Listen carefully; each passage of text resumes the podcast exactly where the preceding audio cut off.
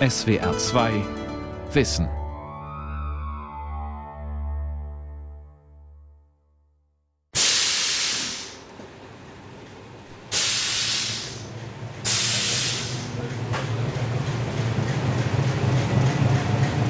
Die Gutenberg-Bibel, das erste große gedruckte Buch von Bedeutung, ist gleichzeitig auch das typografisch anspruchsvollste der ersten Hunderte von Jahren.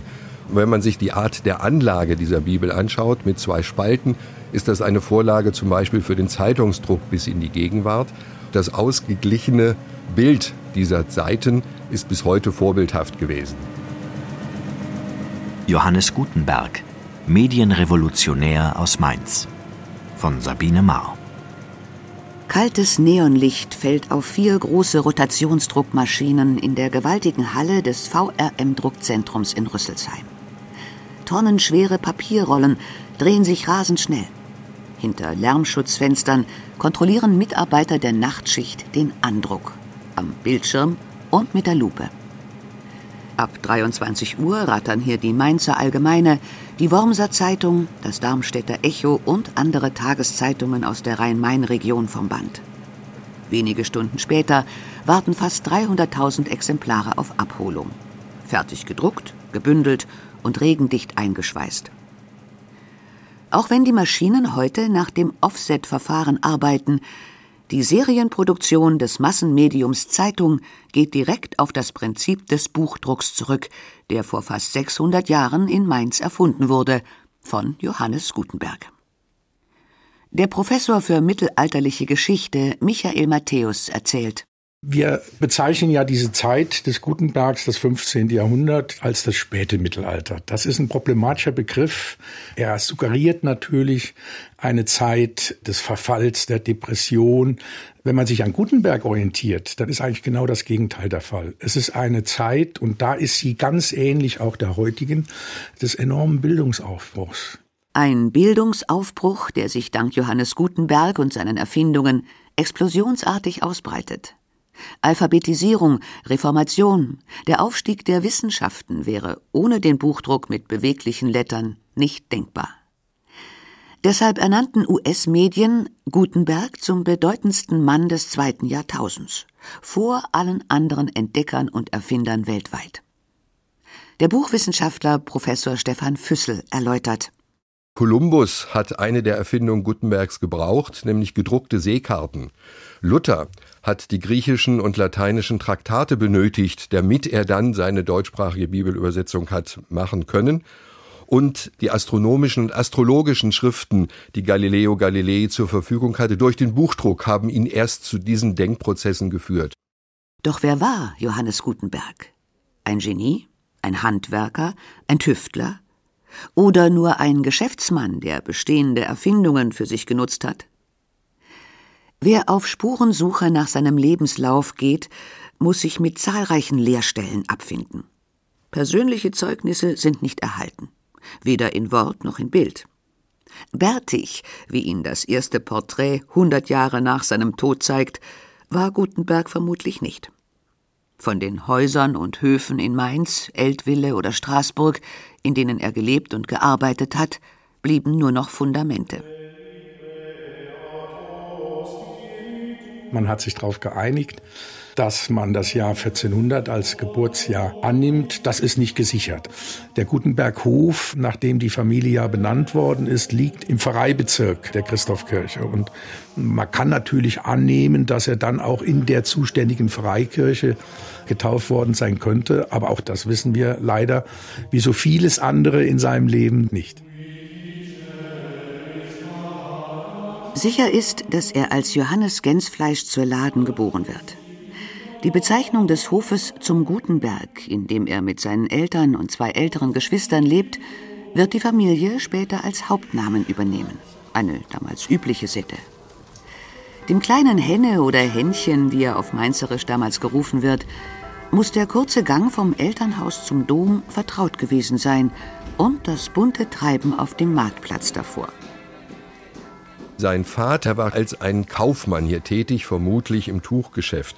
Er war Schatzmeister, Rechenmeister in der Stadt. Und der Vater war in der Münzerhausgenossenschaft tätig, Das muss nicht heißen, dass er selbst als ein Münzer tätig war, aber dass Johannes Gutenberg dort gegebenenfalls Goldschmiede und Münzpräger hat kennenlernen können. Mainz mit seinen damals etwa 6000 Einwohnern ist zwar eine kleine, doch sehr bedeutende Handelsstadt und Residenz eines Erzbischofs. Das Leben der freien, aber finanziell heruntergewirtschafteten Stadt ist allerdings nicht nur beschaulich. Das spürt auch Gutenbergs Vater, ein Patrizier, erzählt Stefan Füssel. Die Auseinandersetzung zwischen den Patriziern und den Zünften in der Stadt Mainz haben häufig genug bürgerkriegsähnliche Zustände angenommen. Und es sind dann die männlichen Vertreter der Familien tatsächlich aus der Stadt bewusst vertrieben worden. Das heißt, es ging um Leben und Tod, und zwar gerade in den ersten zwei Jahrzehnten des 15. Jahrhunderts und dann nochmal wieder in den 1460er Jahren. Eltville, einige Kilometer flussabwärts auf der anderen Rheinseite gelegen, ist für Familie Gutenberg ein günstiger Zufluchtsort. Hier hat die Mutter ein Anwesen geerbt, hier lebt die Großmutter, später auch der ältere Bruder. Der dicht an den Fluss gebaute, gut befestigte Mainzer Außenposten liegt am Fuße der Weinberge des Klosters Eberbach und anderer Weingüter, schildert Gästeführer Rüdiger Pfeiler. Wir sind jetzt am Rheinufer in Eltville unterhalb der kurfürstlichen Burg. Und hier steht eine alte Weinpresse von 1727. Wir sehen, sie hat eine Holzspindel. Die sind im Rheingau erst so um 1400 in Gebrauch gekommen. Daher könnte Gutenberg so eine Presse hier schon gesehen haben. Und möglicherweise hat ihm das irgendwann die Idee gegeben, das in eine Druckerpresse umzuwandeln. Nicht nur in Mainz, sondern wohl auch bei seinen längeren Aufenthalten in Eltville besucht Gutenberg die Lateinschule. Er paukt unter anderem Vokabeln und die Formenlehre aus dem sogenannten Donat. Präterito plusquamperfecto. Docueram, docueras, docuerat. Et pluraliter Docueramus, docueratis, docuerant. Der Donat ist die Grammatik des vierten Jahrhunderts, die die Grundlage in den Schulen war. Und man kann davon ausgehen, dass Gutenberg diese Ars Minor des Donat regelrecht auswendig gelernt hat. Als Schüler und Student wird Johannes Gutenberg immer wieder mit den Nachteilen der damaligen Lehrbücher konfrontiert. Die originalen Handschriften von Mönchen in Klöstern mit Tinte und Federkiel auf Pergament kopiert, sind meist fehlerhaft und dennoch sehr teuer und entsprechend rar. Wie andere Mainzer Patriziersöhne studiert Johannes Gutenberg vermutlich an der Universität Erfurt. Im Alter von etwa 30 Jahren taucht er aber plötzlich in Straßburg auf. Die Großstadt am Rhein wirkt damals wie ein Magnet für Erfinder, vor allem aus Südeuropa. In Straßburg zum Beispiel hat das Finanzgebaren aus Italien in der Zeit gegriffen. Worte wie Giro und Konto tauchen zum ersten Mal in Straßburg in den 1430er Jahren auf, just als Gutenberg dorthin gegangen ist. Und wir haben innovative Unternehmungen. Wir haben einen ersten Windmühlenpark. Vor den Toren von Straßburg gab es eine Papiermühle. Und schließlich kann man sagen, dass der Dombau des Münsters sehr viele kreative Handwerker und Künstler nach Straßburg geholt hat. Das Straßburger Münster, das damals höchste Bauwerk des europäischen Kontinents, steht kurz vor der Fertigstellung. Glockengießer und Glaskünstler arbeiten im Dom, dazu Architekten, Steinmetze, aber auch Goldschmiede. Es gibt ein wichtiges Zeugnis aus Gerichtsakten aus Straßburg, in dem davon die Rede ist, dass Gutenberg selbst nun einem Straßburger Lehrling das sogenannte Polieren von Edelsteinen beigebracht hat. Und das ist eine Formulierung, die es nahelegt, dass er eben auch im weiteren Sinne im Goldschmiedehandwerk tätig gewesen ist. Mit einem Geldgeber und dem Lehrling Andreas Dritzehn steigt Gutenberg in die Produktion von Wallfahrtsandenken ein. Aus gegossenem Metall stellt er in großer Stückzahl sogenannte Heilsspiegel her, um sie an Pilger zu verkaufen. Denn in Aachen sollen Reliquien Jesu Christi gezeigt werden. Einen originalen Wallfahrtsspiegel bewahrt das Mainzer Gutenberg Museum auf. Ein handgroßer, verzierter Gitterrahmen aus Metall mit einer polierten Halbkugel in der Mitte. Kuratorin Dr. Cornelia Schneider erzählt. Man muss wissen, dass in Aachen die Reliquien nur alle zehn Jahre gezeigt werden. Den Aachener Dom gibt es ja heute noch und da gibt es auch oben noch diese Galerie. Und da wurden eben diese Pilgerzeichen, das war die Windel Christi und der Mantel der Jungfrau, die wurden da gezeigt. Und um jetzt diese heilige Wirkkraft einzufangen, hat man einen Spiegel hochgehalten. Und in diesem Spiegel kann man eben diese heilige Kraft konservieren. Also heutzutage wird man wahrscheinlich ein Handy hochhalten, um das zu filmen. Aber damals ähm, gab es eben diese Spiegel. Gutenbergs Idee, mit den Frömmigkeitsartikeln aus Blei und Zinn in serieller Eigenproduktion schnelle Kasse zu machen, droht zunächst zu scheitern. Denn die Aachener Wallfahrt wird um ein Jahr verschoben, weil die Pest ausgebrochen ist. Unglücklicherweise gehört auch Gutenbergs Lehrling zu den Opfern, und dessen Verwandte wollen sich nun in das kleine Unternehmen einklagen. Doch Gutenberg gewinnt vor Gericht und wehrt eine Gewinnbeteiligung aus dem Devotionalienverkauf ab. Hier zeigt sich der handwerkliche Tüftler zugleich als cleverer Geschäftsmann, sagt Michael Matthäus. Der erste Kredit, den er in Straßburg erhält, das sind 800 Gulden. Damit hätten sie mal locker vier Häuser kaufen können. Und bald darauf fließen weitere 800 Gulden. Diese dortigen patrizischen Familien, die sind an solchen Innovationen ganz offenbar hoch interessiert. Auch das mutet ganz modern an. Also ich will jetzt nicht aus Straßburg ein Silicon Valley machen, aber hier passt eben eine solche Erfinderfigur zu denen, die die Bedeutung solcher Erfindungen erkennen und sie auch sponsern, zusammen. Bei dem zweiten Großprojekt, für das Gutenberg in seiner Straßburger Zeit Investoren findet, fordert er größte Geheimhaltung. In Gerichtsakten ist von einem Unternehmen namens Aventur und Kunst die Rede. Das bedeutet so viel wie neuartiges handwerkliches Können. Zeugen erwähnen den Bau einer mysteriösen Presse und den Kauf von größeren Mengen Blei. Hat Johannes Gutenberg also bereits in Straßburg begonnen, mit gegossenen Lettern zu drucken? Das klingt wahrscheinlich, doch es gibt keinerlei Beleg. Nach 1444 verliert sich seine Spur für vier Jahre. Privat bleibt aus seiner Straßburger Zeit ein nicht eingelöstes Eheversprechen zurück. Die enttäuschte Bürgerstochter Ennelin von der Isern-Türe zieht gegen den treulosen Gutenberg vor Gericht. Von einer Heirat ist auch nach dem Prozess nichts bekannt. Stattdessen kehrt Gutenberg mit Ende 40 in seine Heimatstadt Mainz zurück. Mit einer Anschubfinanzierung von einem Vetter eröffnet er dort seine erste Urdruckerei.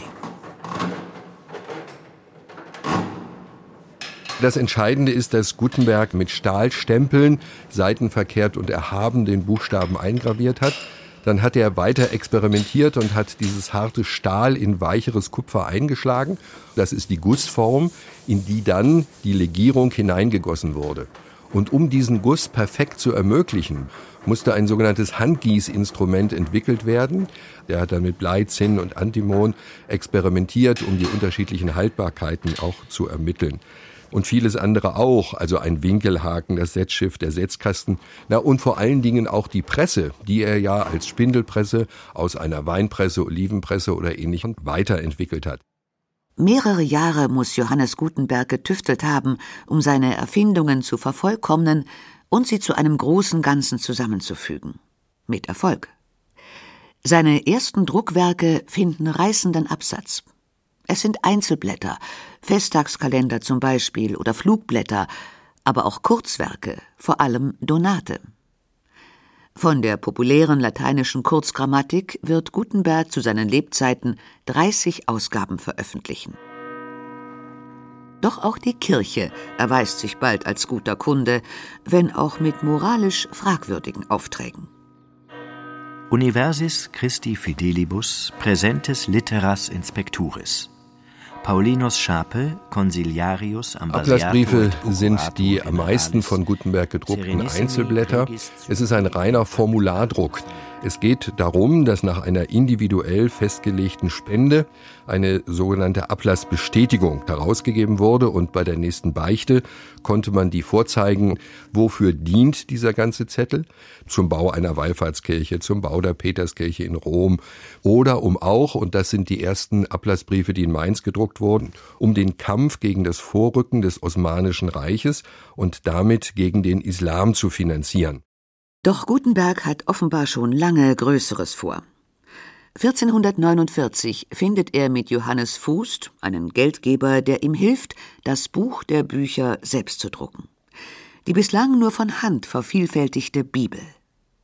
Insgesamt 1600 Gulden leiht er sich von dem reichen Mainzer Kaufmann. Eine ordentliche Summe. Doch für das aufwendige Projekt reicht Gutenbergs bisherige Werkstatt nicht aus.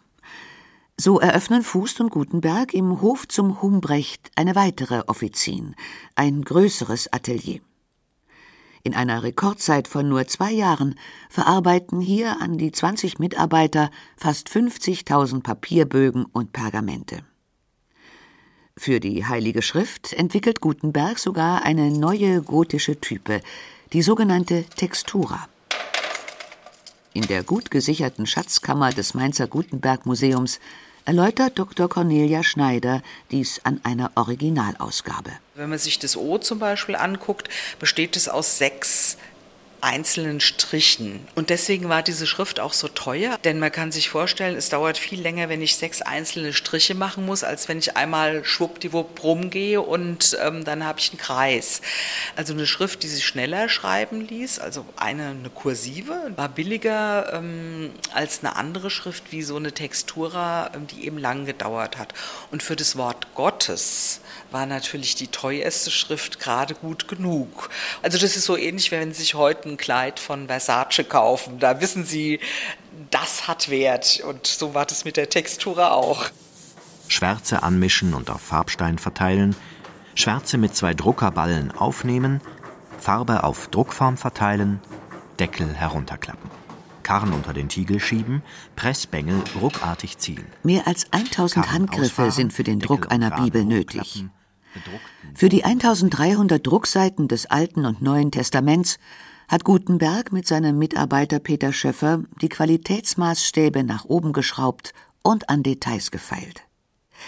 Je nach Wetterlage in Mainz lässt er zum Beispiel die leicht klebrige Druckerschwärze unterschiedlich zusammenrühren. Denn die Mischung aus Öl, Harz und Ruß haftet bei regenfeuchter Luft anders als bei großer Hitze. So lässt sich der Trockenprozess des empfindlichen Papiers besser beeinflussen. Das Ergebnis trennscharfe Buchstaben in zwei sauberen Spalten von je 42 Zeilen. Auf der schon damals berühmten Frankfurter Messe will Johannes Gutenberg zahlungskräftige Kunden von seinem Meisterwerk überzeugen. Es gibt zum Beispiel einen Brief von Enea Silvio Piccolomini, der ist dann später Papst Pius II. geworden.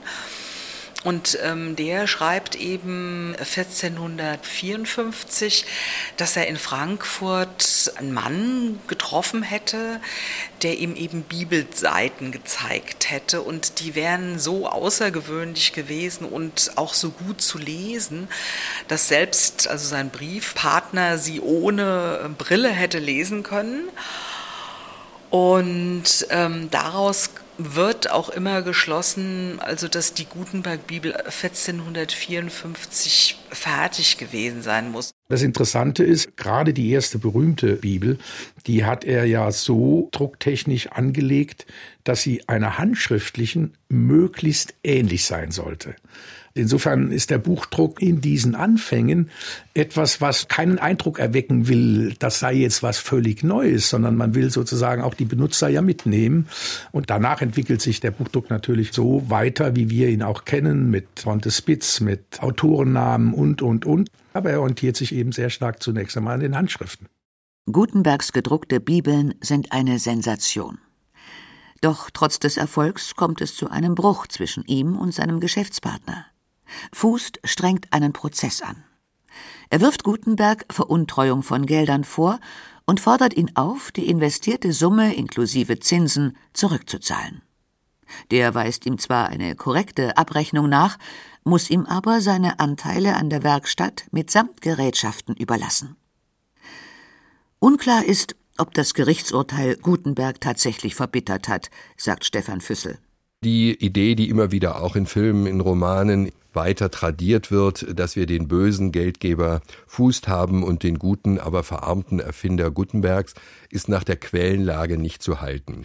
Hier wird nicht der eine negativ und der andere positiv dargestellt, sondern es wird gesagt, wir müssen jetzt sehen, wer hat welche Gelder aufgenommen, wer hat welche Mittel hineingesteckt, wer hat für den Lebensunterhalt der Gesellen und so weiter gesorgt. Also man teilt sich auf nach der Phase, in dem das erste große Projekt vorgestellt wird. Nach dem Prozess gibt es in Mainz zwei getrennte Druckoffizinen. Eine im Hof zum Humbrecht, die Fußt mit Gutenbergs ehemaligem Mitarbeiter Peter Schäffer führt, und eine neue, die sich der Erfinder der Druckkunst wohl in seinem ehemaligen Elternhaus einrichtet, im Hof zum Gutenberg. Sein neuer Kompagnon ist der Jurist Dr. Konrad Humeri, ein wohlhabender intellektueller Bürger, den er schon seit seiner Kindheit kennt. Während Fußt und Schöffer ein illustriertes Psalmenbuch im Mehrfarbendruck publizieren, veröffentlichen Gutenberg und Humeri vermutlich das populäre Konversationslexikon Katholikon. Doch politische Machtkämpfe um den Stuhl des Erzbischofs halten Gutenberg und seine Kollegen immer öfter von der Arbeit ab. 1462 kulminieren die Unruhen, 400 Mainzer Bürger werden verbannt. Gutenberg steht auf der falschen Seite und muss erneut ins Exil fliehen. Doch der Sieger des Konfliktes, Kurfürst Adolf von Nassau, rehabilitiert ihn drei Jahre später. Die Urkunde über die Ernennung Gutenbergs zum Hofmann wurde am 17. Januar 1465 hier in der kurfürstlichen Burg Eltville durch Adolf von Nassau ausgestellt. Wir, Adolf etc., bekennen und tun kund, öffentliche mit diesem Brief, dass wir haben angesehen, annehmige und willige Dienst, die uns unser lieber Getruher Johann Gutenberg, Gethein Heid, darum und von besonderem Gnaden ihnen zu unserem Diener und Hofgesinde aufgenommen, empfangen, 20 Malter Korns und zwei Fuder Weins zu gebrochen seines Hus, doch das er die nicht verkaufe, aber verschenke. Rund zwei Tonnen Getreide und 1600 Liter Wein bekommt Gutenberg pro Jahr zugewiesen. Genug, um einen Mehrpersonenhaushalt zu ernähren. Dazu erhält er höfische Kleidung und darf im Algesheimer Hof logieren. Arm stirbt der Erfinder der Druckkunst also nicht. Aber Adolf von Nassau, der die Werkstatt von Humeri und Gutenberg unbedingt in Mainz halten will, hat möglicherweise Hintergedanken bei diesen Wohltaten. Die Ernennung zum Hofmann zeigt auch, dass dieser Adolf von Nassau ein massives Interesse an dieser neuen Kunst hatte. Er ist es auch, der in diesen 60er Jahren einen ersten Versuch macht, die Mainzer Universität zu gründen. Das heißt, man debattiert über eine Gründung hier der Mainzer Universität zu Lebzeiten Gutenbergs. Das Spannende ist aber nun, dass der Algesheimer Hof wenige Jahre später eine der Keimzellen der eröffneten Universität wird. Und ich habe den Verdacht, dass das eben kein Zufall ist. Waren Gutenbergs Wissen und seine Werkstatt für den Aufbau der Mainzer Universität gedacht? Miterlebt hat er deren Eröffnung 1477 jedenfalls nicht mehr. Er stirbt neun Jahre früher, erzählt Cornelia Schneider. Das ist so eine Zeile aus dem Buch von der Viktor-Bruderschaft. In der Rubrik Gestorben steht eben Hengin Gutenberg Civis Mac, also Civis Moguntinus. Ne? Also das heißt Bürger aus Mainz.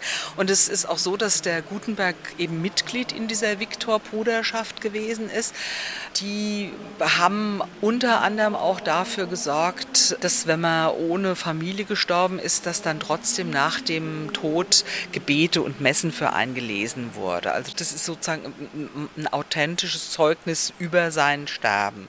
Zehn Jahre nach Gutenbergs Tod ist der Buchdruck, sind Buchdruckereien gewissermaßen in ganz Europa präsent. Wir müssen uns natürlich vor Augen halten, dass diese Erfindung eine ungeahnte schnelle Verbreitung ausgelöst hat. 1452 Mainz, 1457 Bamberg, 1460 Straßburg, 1465 Köln, 1467 Eltville und Rom, 1468 Basel, 1469 Venedig, 1470 Paris. Gutenbergs Erfindung breitet sich rasant aus. Allein in den ersten 50 Jahren des Buchdrucks erscheinen 30.000 Titel mit insgesamt 10 Millionen Exemplaren, sagt Michael Matthäus. Nicht erst mit der Reformation ist der große Bildungsaufbruch gekommen. Die Reformation hat ganz zweifellos auch da nochmal für wichtige Impulse gesorgt. Aber vorbereitet worden ist er vor Martin Luther durch Buchdruck, durch Universitäten, durch Schulen, durch die neuen Möglichkeiten, eben Wissen in den verschiedensten Formen zu vermitteln. Es haben sich die ganz grundlegenden Dinge mit Gutenberg verändert, aber schon bereits jetzt seit 600 Jahren auch das Bild, mit dem wir informiert werden. Zum Beispiel, dass man ein Titelblatt beigegeben hat. In der gesamten Handschriftentradition haben wir kein Titelblatt, sondern man begann immer mit dem ersten Satz, weil in der Regel das Abschreiben eines Buches auf Bestellung geschehen ist. Jetzt wurde etwas auf Vorrat produziert und man musste, wenn diese Druckbogen gelegen haben, in einem Verkaufsstand oder von einem fahrenden Händler verkauft wurden, natürlich auf den ersten Blick sehen, um was es ging. Und aus dem Grunde kam ein Titelblatt hinzu und kam ein Schlussvermerk hinzu ob in der digitalen Typografie, in der Aufmachung von E-Books oder in der journalistischen Präsentation von Online-Artikeln mit Eye-Catchern, deren Tradition sich bis zu frühen Flugblättern verfolgen lässt. Gutenbergs Erbe wirkt bis in den Alltag des dritten Jahrtausends. Allerdings neigen sich auf Papier gedruckte Tageszeitungen tatsächlich dem Ende zu, meint Stefan Füssel.